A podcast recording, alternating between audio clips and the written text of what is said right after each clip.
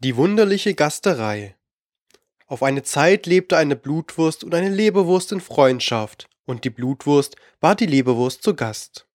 Wie es Essenszeit war, ging die Leberwurst auch ganz vergnügt zu der Blutwurst. Als sie aber in die Haustüre trat, sah sie allerlei wunderliche Dinge, auf jeder Stiege der Treppe, deren viele waren, immer etwas anderes. Da war etwa ein Besen und eine Schippe, die sich miteinander schlugen, dann ein Affe mit einer großen Wunde am Kopf und dergleichen mehr. Die Leberwurst war ganz erschrocken und bestürzt darüber, doch nahm sie sich ein Herz, trat in die Stube und wurde von der Blutwurst freundschaftlich empfangen. Die Leberwurst hub an, sich nach den seltsamen Dingen zu erkundigen, die draußen auf der Treppe wären. Die Blutwurst tat aber, als hörte sie es nicht, oder als sei es nicht der Mühe wert, davon zu sprechen.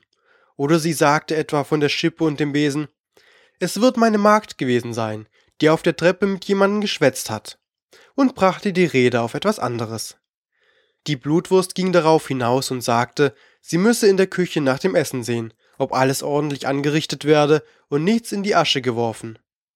Wie die Leberwurst derweil in der Stube auf und ab ging und immer die wunderlichen Dinge im Kopf hatte, kam jemand, ich weiß nicht, wer es gewesen ist, herein und sagte, Ich warne dich, Leberwurst, du bist in einer Blut- und Mörderhöhle, mach dich eilig fort, wenn dir dein Leben lieb ist.